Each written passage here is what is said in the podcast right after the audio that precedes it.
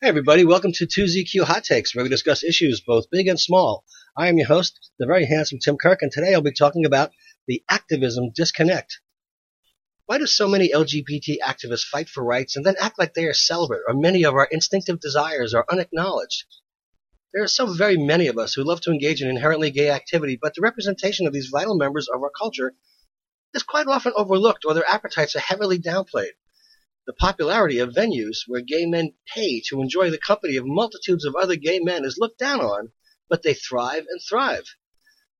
When the leather community, for example, is brought up in the realm of gay activism, the remarks I have most frequently observed have been about the Eagle, the legendary gay leather mecca, and old guys and assless chaps, as if that represents the totality of the leather community, except for the Black Party, where once a year photogenic gym bunnies and aging horny twinks with a political repute trot out their harnesses and studded jockstraps. Stating that who you love is not a choice is fantastic. However, who you have salacious fun with is as real as a desire to find a soulmate, and that occupies quite a lot of our energy and time. We still tacitly acknowledge this. We still tacitly acknowledge this overwhelming aspect of our shared culture, but we don't address it, any of it. We, uh, we still tacitly well, we still tacitly acknowledge this overwhelming aspect of our shared culture, but we won't address any of it outside of the public health awareness issues for fear of opening the door to harsh criticism from without the community, let alone from within.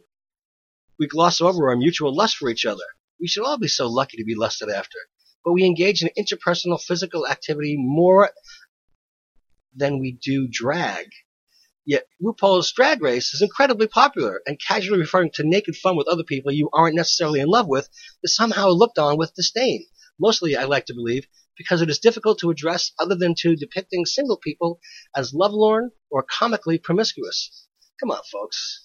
The reason we identify is not to merely state who your true self is, but be true to your true self.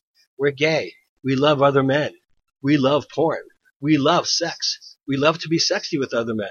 We love it why do so very many activists act like we don't? The social engineering currently taking place, the social engineering currently taking place to open the hearts and minds of non-LGBT people is wonderful and long overdue. However, all the media platforms suggest that every teenager coming of age is intent on finding that one special person. Some are not, just like more mature members of the LGBT community. Sort of like a shadow closet. One where you can live and strive to be the best you can be. Just don't give anyone who likes to get around a voice in all the rhetoric and ideology, or let it be known that you like to get around. No reasonable adult should have to accept lesser status. We all know that unreasonable people never do.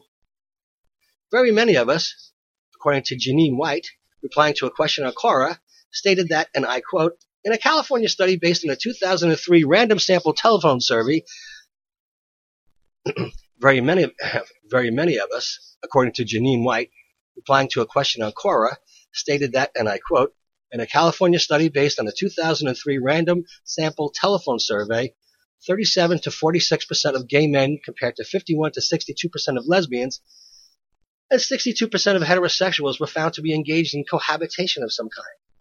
In a 2011 study by the Williams Institute of U.S. States that provide marriage demographic statistics, a number of findings on legalized homosexual relationships were published, including same-sex couples seek to marry at about the same rate as heterosexual couples.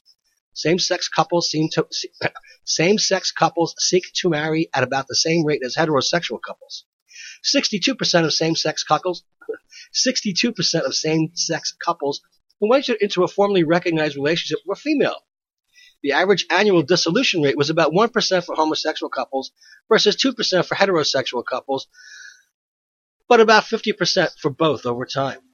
The 1998 Partners National Study of Gay and Lesbian Couples had a number of findings, including the average length of previous relationships in years was 4.2 for men versus 6.3 for women. 91% of men 91% of women and 68% of men were in relationships where they agreed to be monogamous, while 90% of women and 63% of men had never broken their sexual agreement. The average number of sexual encounters with their partners per month was 7.1 for women and 10.1 for men. 54% of women and 34% of men rated the quality of the sex with their partner excellent. So there, from the 90s, the aughts, and early in this decade, is information that probably needs to be updated, but there is ample evidence that many of us are in long-term relationships, marriages. So there from the 90s, aughts, and earlier in this decade is information that probably needs to be updated, but there is ample evidence that many of us are in long-term relationships, marriages, and other statuses, and we fixate on those people as role models or ideal representations, while the single guys, who I personally would not want to be, especially at this point in my life, are out having or trying to have what they presumably consider a good time, and may very well have no desire to quench their desire or be attached to one person, but we consistently ignore and are somewhat philosophically unprepared for any compelling logic to further their and by extension our case for individual freedom and equal rights based on single status.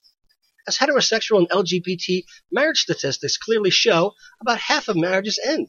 Still, a greater percentage of gay men are unattached, yet nobody ever, and I'm being facetious when I say this, stands up at a cocktail party fundraiser or awards dinner and says, I'm single and horny and I'm going to get laid tonight. Thanks for attending. But let's get real. They do meet new people and play.